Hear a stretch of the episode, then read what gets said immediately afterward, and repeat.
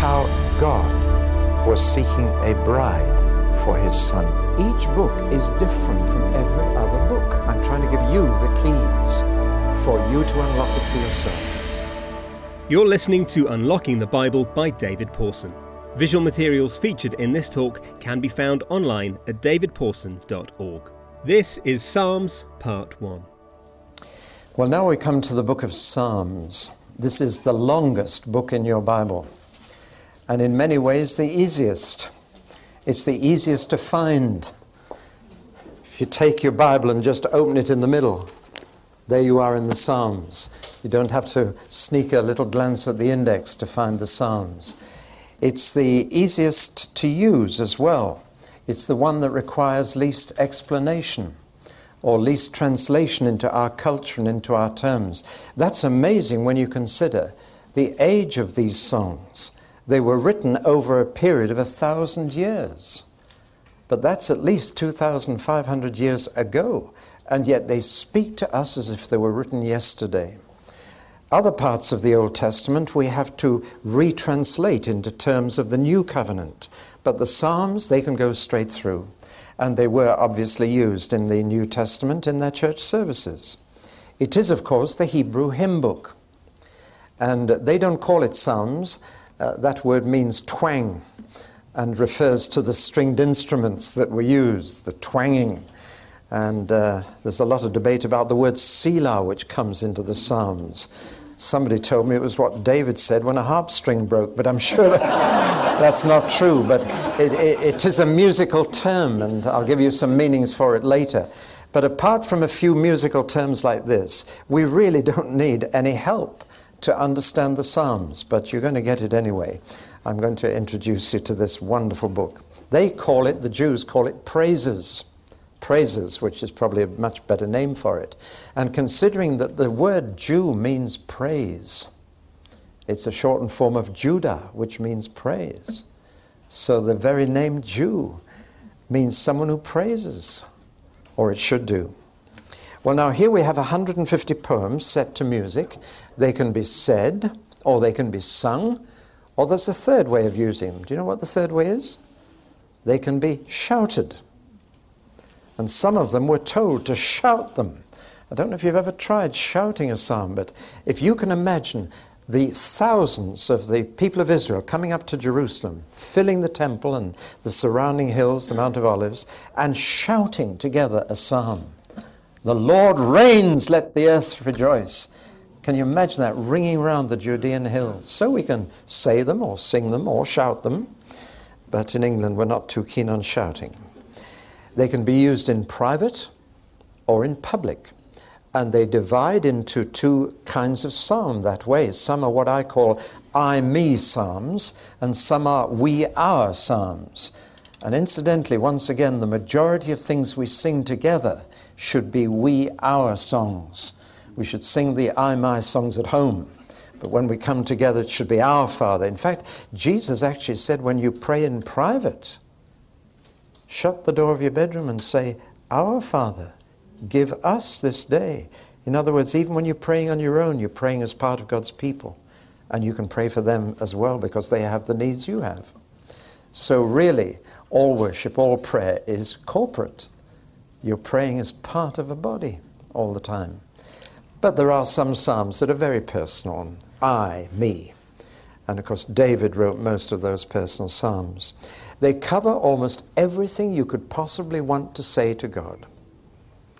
And later we shall look at three particular kinds of psalms, what I call please psalms, thank you psalms, and sorry psalms. And those three words we constantly need to say to God please, thank you, sorry. Well, now, these psalms are not for priests. There's almost a complete absence of altars and priests and vestments and incense from these psalms. These psalms are for the people to say. They are folk religion. They're for ordinary folk like you and me to use. And they express what I call heart religion. And heart religion is concerned with your feelings as well as your thoughts. And uh, these psalms cover the whole gamut of human emotions. There is here deep grief one of the little phrases that moves me deeply is, Put my tears into your bottle, O Lord. I wonder if you realize what that means. When a death occurred in those days, they didn't send flowers or wreaths to the funeral to express their sympathy. They had little glass bottles about four inches high, and they would hold it under their eye and weep tears into the bottle and send the bottle of tears as an expression of sympathy to the bereaved relatives. Isn't that interesting? The psalmist says, Put my tears in your bottle, Lord. And you have great joy, you have frustration, you have anger. Some of the anger psalms are a bit of a problem to people. They think Christians shouldn't sing them. Well, we're going to look at those psalms. They're called imprecatory psalms by the scholars. These are psalms that cry out for revenge. And there are some terribly bloodthirsty psalms. Happy shall he be who takes your babies and dashes their brains against the rock. Now, should Christians use a psalm like that? Well, we shall have to look at some of the problems that the Psalms have raised. That's the biggest one, but there are others. Martin Luther said in the Psalms, we look into the heart of every saint. Calvin said much the same thing, but he said we look into a mirror and see our own heart. Or, as one person said, every psalm seems to have my name and address on it. It's the most human part of the Old Testament, the nearest to us. We can identify very readily with the Psalms if we use them. Not surprisingly, it's therefore the best known part of the Old Testament and the most loved part and that alone is evidenced by the widespread knowledge and use of Psalm 23. It's even sung at football matches. And yet, that psalm is probably the most misunderstood and the most abused psalm of all. And we'll tell you why later. Luther said the Psalms are the Bible in miniature, the Bible within the Bible. And it's the most quoted Old Testament book in the New Testament. And the most quoted verse in the New Testament is the first verse of Psalm 110 The Lord said unto my Lord, Sit at my right hand till I make your enemies your footstool. Well, not all the Psalms are in the book of Psalms. And I'm sure if you know your Bible, you'll know that there were other Psalms written by other people. I wrote down at least 11 others that I know. One is by Moses and Miriam in Exodus 15. There's another by Deborah in Judges 5, another by Hannah in 1 Samuel. Do you notice how many of these psalms are by women? Women tend to like poetry better than men. It's something to do with the other hemisphere in the brain, something to do with the intuitive side and the instinctive side. But uh, usually takes men a conscious effort to appreciate poetry, but uh, women instinctively respond to it with their hearts. Job wrote three, Isaiah wrote one, Hezekiah wrote one, he was a king, Jeremiah, Jonah. Jonah used the Psalms when he prayed. You do remember when we studied Jonah that Jonah was dead inside the whale, not alive. The whale swallowed a corpse. And Jonah said he prayed from Sheol from the world of departed spirits, of disembodied spirits, from the land whose bars have closed upon me forever. And he quotes five different Psalms in that prayer. And in answer to that prayer from the dead, Jesus reunited his body and spirit when the whale spewed up his body, and he became a perfect analogy for Jesus' resurrection. The miracle of Jonah was not survival, but resurrection. That's why Jesus said, as Jonah was in the whale three days and three nights, I will be in the heart of the earth. I see some of you haven't yet studied me on Jonah. Anyway, Habakkuk also, and we shall study Habakkuk a little later. But most of the Psalms that were ever written are here collected for devotional use, not in one book, but in five books and that is noted in our English Bibles. And you probably noticed that Book 1 and Book 2 and Book 3 and Book 5, are actu- 4 and 5, are actually labeled in the book of Psalms. So they had, in fact, five hymn books, and they are put together under what we call Psalms. What a variety there are! A variety in length. The shortest is only about three verses, that's 117. Then you get to 119, and uh, friend of mine, when he got a, into a bit of a sticky jam, actually was trying to heal someone and he died. So he told everybody to start reading Psalm 119 while he prayed for the brother again.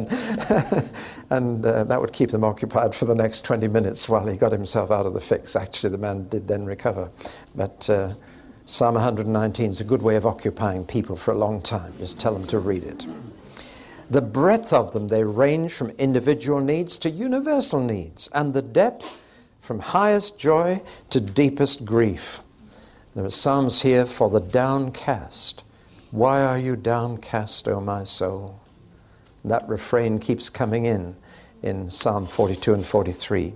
They're all in poetry, in Hebrew poetry, and therefore they are best read aloud and not for analysis. Preachers love to analyze the Psalms. Doesn't really help.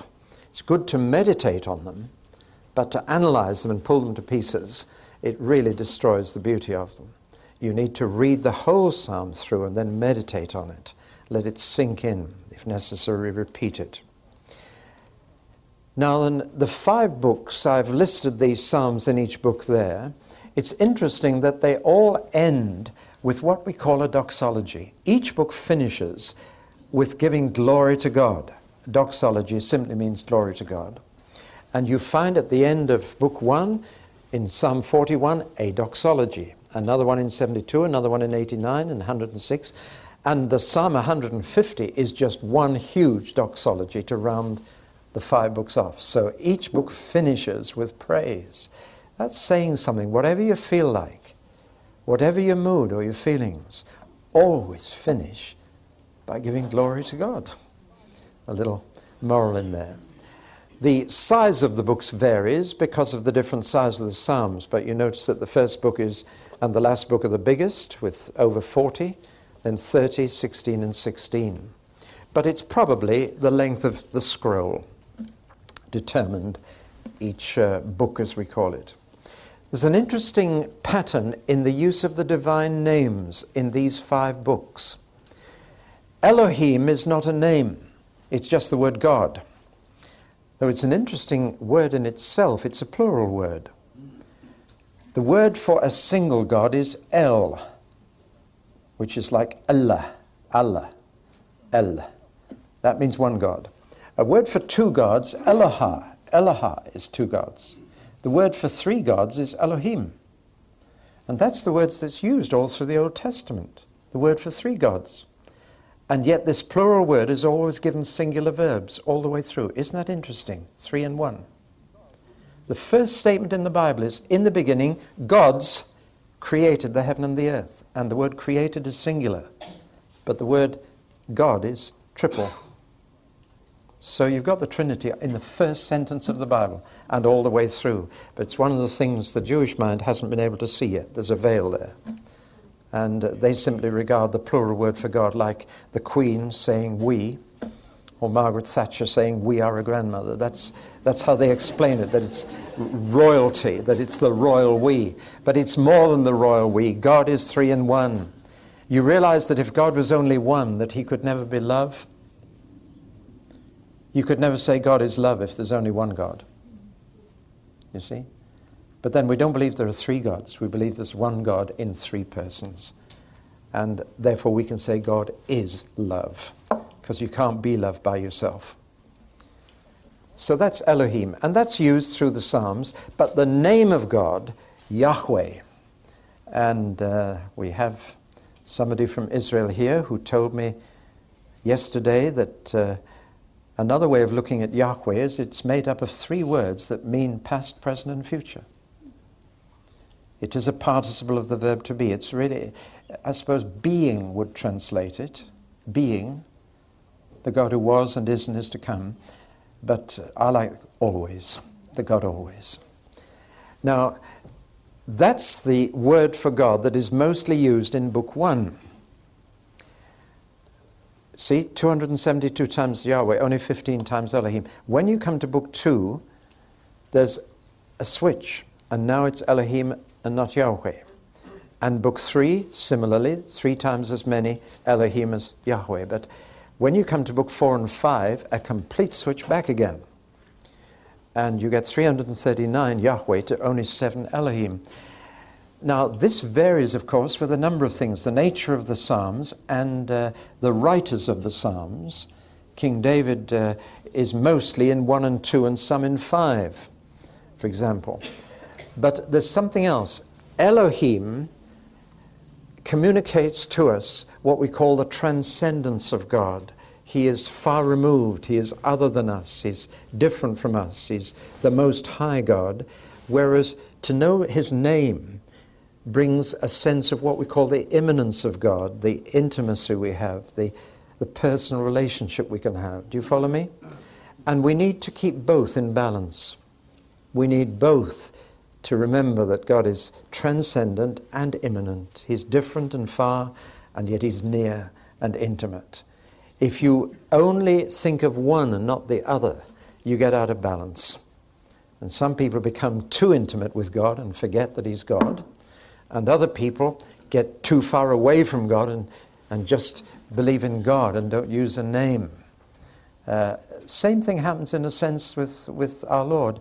Uh, some people only say Christ, which is more distant than saying Jesus. Jesus is his name. That, that's the name by which we have an intimate relationship. And if people find it easier to say Christ than Jesus, then they need to be asking a question about the relationship. Do you follow me? And we need to use both the titles that a person deserves to have and the intimacy of addressing them by name. Follow me? And the whole Psalms have a beautiful balance there. But they begin and end with the intimate name that he has revealed. The authors. Well, David wrote most of them, and most of his are in Book 1 and 2, and a few in Book 5. But then we have the sons of Korah. Do you remember Korah? The man who was cursed by God, who rebelled against Moses. But his sons became choir members in the temple or the tabernacle, and then later the Temple of Solomon. And they wrote a number of songs. Most of them are in two, in fact, all of them are in two and three. 42 to 49 are all the sons of Korah. Sons of Asaph, that was another choir in the temple, and their psalms are all in book three, notably 73 to 83. Quite a lot are anonymous, but all the anonymous ones are in book four and five. And we don't know who wrote them. And uh, Perhaps it helps us to realize that anonymous people can write songs which can become useful. Moses wrote one, and that's in Book 4, and I'm sure you know it. O God, our help in ages past. That's directly based on Psalm 90 and is the psalm Moses wrote. And I cringe when it's sung on Remembrance Sunday. I really do cringe because it says, Sufficient is thine arm alone, and our defense is sure. Then, if that's true, why on earth are we spending millions on defense? but uh, there's an English tradition dating back from Cromwell trust in God and keep your powder dry. but there we are. Those are the authors. Now, let's look in detail at how the Psalms came to be. Moses, I've told you, is the oldest psalm, Psalm 90, that's the earliest, goes way back to Moses' day, by far the oldest. Um, David wrote more than any other. 73 are named, and a number of others clearly come from him, so that over half the songbook comes from David. When he died, he called himself a very interesting thing. He said, he thanked God that he had been Israel's sweet singer. Israel's sweet singer. I remember hearing a, about a wonderful testimony of someone who was converted, and he, he was giving his testimony. He said, When I went home, he said, the whole world was singing. He said, uh, I crossed the little bridge over the stream in our village, and, and the brook was singing to me. And he said, The birds were singing, and everything was singing. He said, I went home and I was singing all the way, and I went into the house, and, and there was my wife, and uh, I was singing and she was singing. And he said she was actually using a sewing machine. He said that was a singer too. He said the, the, the whole wide world was singing. And I remember meeting um, a surgeon in America. We were both on television together in the same program, Dr. Eady. And he'd been staying in a, in a hotel in America, and he'd uh, been on the balcony of a rather cheap hotel about four stories up, and he leaned on the railing of the balcony and it just gave way. And he crashed down head first onto a concrete curb, and it just split his head right open. And he was just lying there, a corpse, and they took him away, dead, in an ambulance, and put him in the mortuary. And then, two days later, the Lord raised him from the dead. And he came back to life. And he shared this experience. Now, there's uh, th- things being told in the Daily Mail just now of similar character. But uh, you need to judge each one very carefully and be discerning. But Dr. Reedy had an experience of heaven with the Lord. And he found himself walking through a garden with the Lord. And all he could hear was music. And he kept looking around, he said, for the orchestra and the choirs, but he couldn't see them. And he thought, but they're so near. And then suddenly he realized that the flowers and the trees were singing. And he realized that there is music in the whole of creation. And he came back with that. Now, of course, since they've discovered scientifically, apparently, I read recently a scientific report that they've been able to record the music of trees. Somehow they've been able to tap into it. But the Bible's been saying for years that the whole creation is full of song. And the trees will sing to the Lord. We just don't hear most of the music in creation because we're not tuned to it. I have a lovely recording at home of angels singing. Most of the time, we can't hear them singing. Thank God we can't, or we'd never sing a note. They are just so beautiful that you just stop singing yourself. But uh, there's music all the way through the creation, and the Psalms seem to bring this out. David was Israel's sweet singer, and he has this sense from his background as a shepherd. He learned his singing out in the countryside. He just had his musical instrument, and that's all he had, day after day, sitting watching his sheep. That's where he learned to sing. And it's he who felt that creation around him was singing with him, and that there was just one glorious choir around him when he was all alone. Solomon, of course, wrote a thousand and five songs, we're told, in Scripture, but only half a dozen of them are published. What happened to the other 999? Well, I have a theory, and some of you know my theory. Solomon was always held up before me as the wisest man in the Old Testament. Would you say that a man who had 700 mothers in law was a wise man? He had 700 wives and 300 concubines. And my theory is that he wrote a song for each of them when he fell in love. But since only one was God's choice for him, there's only one of his songs published, one of his love songs. That's my theory, and I'm standing by it until I meet him and ask him. But Solomon wrote a few of the Psalms, and they're very beautiful. He should have stuck to them. One of them was a song that he sang when the temple was being built because David wasn't allowed to build a temple. He gathered the materials, bought the site, but he couldn't build it because he was a man with blood on his hands. So Solomon, the man of peace, his name means peace, it's like shalom. And Solomon built the temple. But uh, this reveals his heart. It was a magnificent building, but Solomon said, well, he sang, Except the Lord build a house, they labor in vain that build it. That's a wonderful thought for the man who built the most impressive building in Israel. Unless the Lord builds it, waste of time and money. And then Korah, Asaph, Heman, number of others. Now, why did they write them? How did they come to be written? And the answer is they all grew out of real life. And that's why they speak to real life. Each song was sparked off by a situation, by an experience. And that's why they're so full of emotion. And usually, people who write poetry are sparked off by feelings in a particular situation. Now, many of the Psalms actually have uh, a historical title and tell us what was happening when David wrote it. 14 of them actually relate to his life. You can read the whole of David's life out of the book of Psalms. But 14 of them uh, were actually told. For example, once he had to run away from his own son, Absalom, who seized the throne, and David had to flee from his life from his own son. And Psalm 3 was written as he ran. And when you read it, you can feel the humiliation of a father having to run away from his own boy. It's all there in Psalm 3. Psalm 7, it says he wrote that about a Benjamite called Cush. Psalm 18 was written when he was delivered from Saul and all his enemies. He was fleeing for his life, but when he was delivered from Saul and all his enemies, he wrote Psalm 18. Now, he sinned twice, did David. Now, I'm sure you all know about the first one with Bathsheba, in which, incidentally, Satan had no part at all. That sin with Bathsheba was entirely David's own idea. Um, we need to be careful what we attribute to Satan. Most of the sins we committed, Satan didn't even need to bother. He wasn't involved at all. So don't you blame him unless he was directly involved. That whole business with Bathsheba, which actually was the point at which everything began to go downhill, that was the afternoon that was the beginning of the downfall of the entire nation.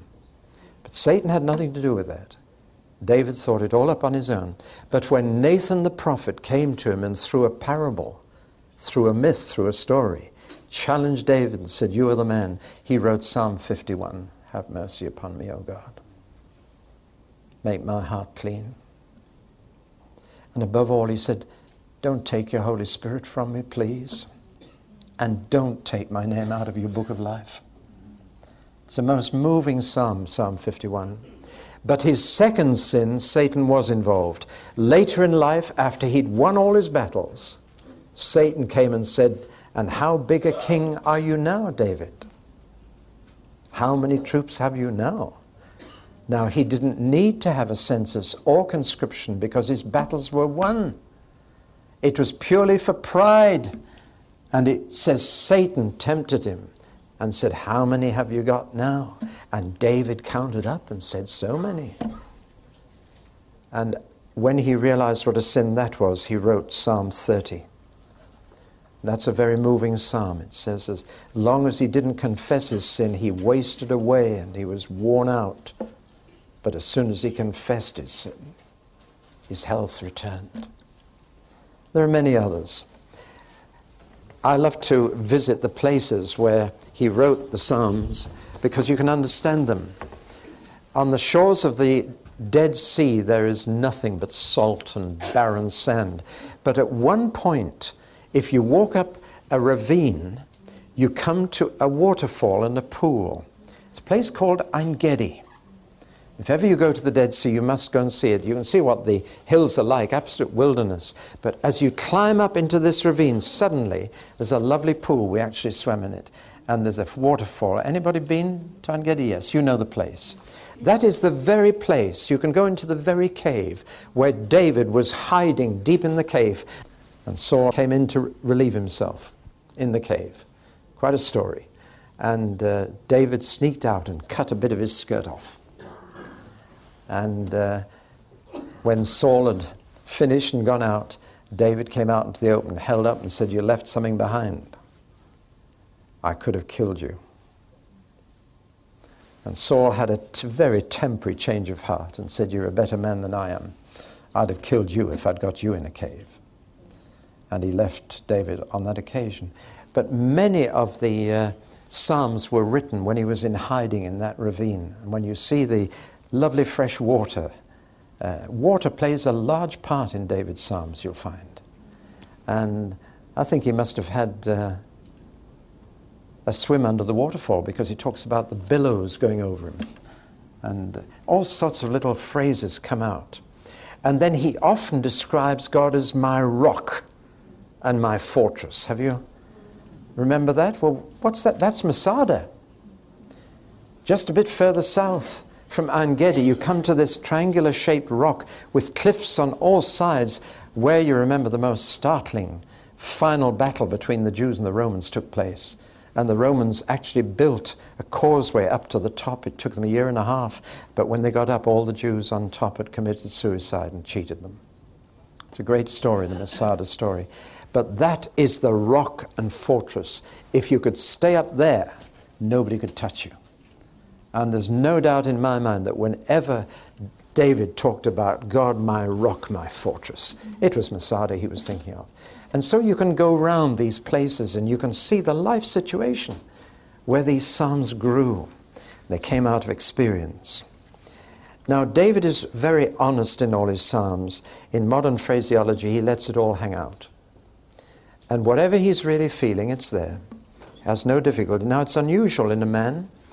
Men find it terribly difficult to put their feelings into words. It's one of the reasons more women pray than men in an open time of prayer. Men are somehow handicapped. The language side of a woman's brain is much more developed. That's why most interpreters are women. You find it much easier to put your thoughts and feelings into words than we men. We have to learn to do it. So tomorrow morning, I hope I'll hear as many men praying as women praying and giving testimony. But we have that problem. But the Holy Spirit can overcome the problem. And that's why it's so important to be baptized in the Spirit. The first thing He touches is your tongue. And He sets you free to express yourself. I know men who've never cried since they were little boys, but when they get filled with the Holy Spirit, they learn to weep again. And He can release emotions and words again. And clearly, these Psalms are from a man filled with the Holy Spirit. And David acknowledges that. Uh, because it's unusual for a man to write poetry and to be so honest about his inner fears and his inner anxieties, but it's all here. Psalm 23 is, of course, written straight out of his daily life as a shepherd. And, and when you can write out of your daily experience, I think of a blind man called George Matheson. And George Matheson had one of these watches for the blind, you know, that has uh, braille figures on it. You can feel the time. And he kept it in his waistcoat pocket. And one day he was winding it up and feeling the time. And he said this to God my heart is weak and poor until it action find. It has no spring of action sure. It varies with the wind. It cannot freely move till thou hast wrought its chain. Enslave it with your matchless love, and deathless it shall reign. Have you ever sung that hymn? That's the blind poet, and it all started because he was winding his watch up. And that's how most Psalms begin. Something in daily life is happening, and out comes. One of the Psalms, 29, clearly grew out of a violent thunderstorm. And David was caught out of doors in it, and here was this terrific thunderstorm.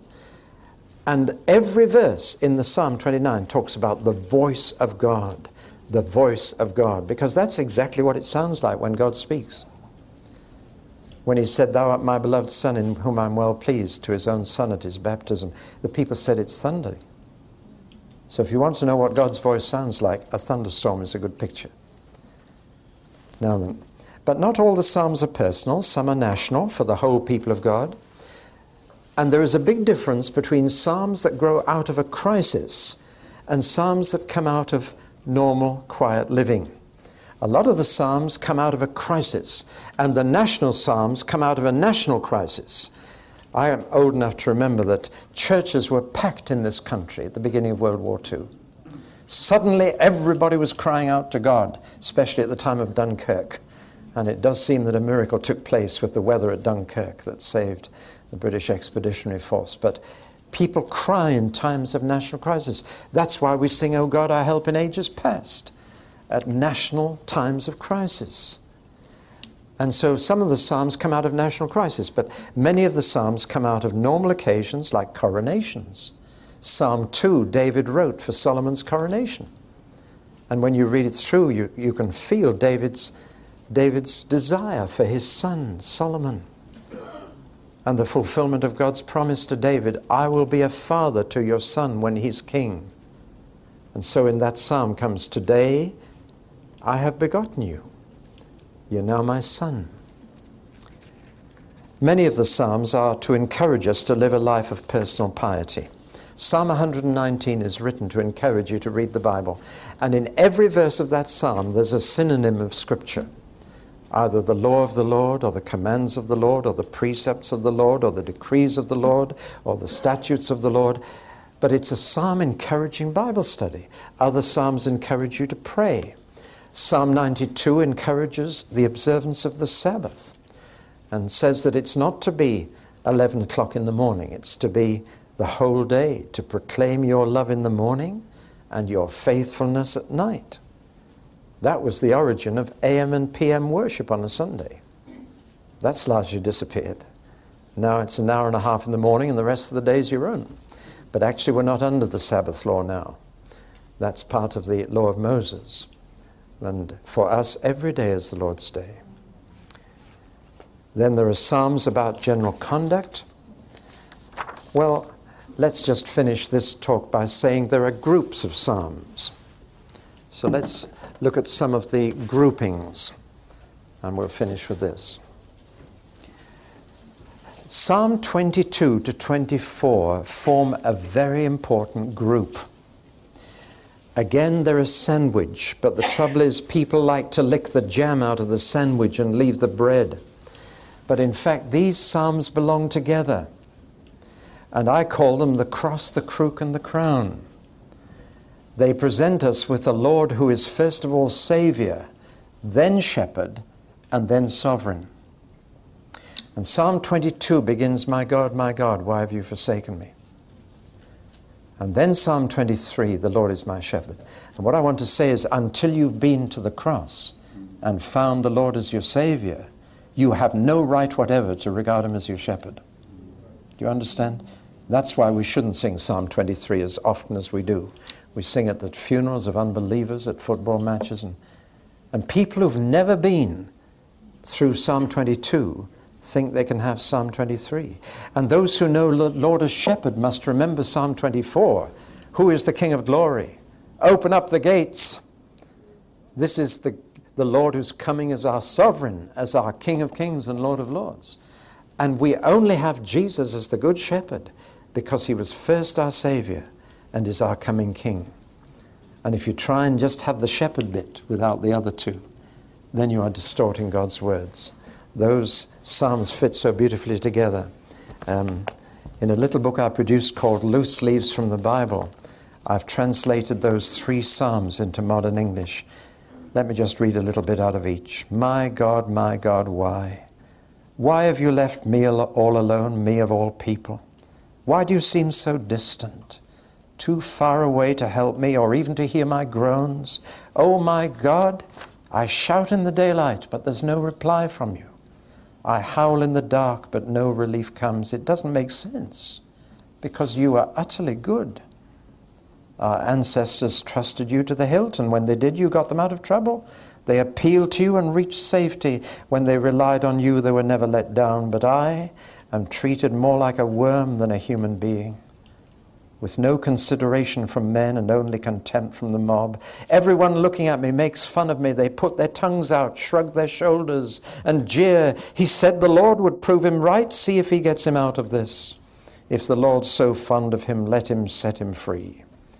If they only knew. Well, that whole psalm was clearly in Jesus' mind as he died. Because do you know what the last words in that psalm are? It is finished. And then Psalm 23 The only God who really exists, the God of the Jews, cares for me as an individual like a shepherd for his sheep, so that I'll never lack anything I really need. He forces me to rest where there is abundant nourishment. Then he moves me on, making sure I have constant refreshment. He puts new life into me when I'm exhausted. He keeps me on the right track to maintain his good reputation. And even if I travel through a deep, dark ravine where danger lurks in the shadows, I'm not afraid of coming to any harm because you are right there beside me with your cudgel to guard and your crook to guide. I feel quite safe. Psalm 24 Fling wide the city gates Open up the old citadel doors. His magnificent majesty is about to enter. Who is this marvelous monarch? The powerful God of the Jews, the undefeated God of Israel. Fling wide the city gates. Open up those old citadel doors. His magnificent majesty is about to enter. Who is this marvelous monarch? The God who commands all the forces of the universe.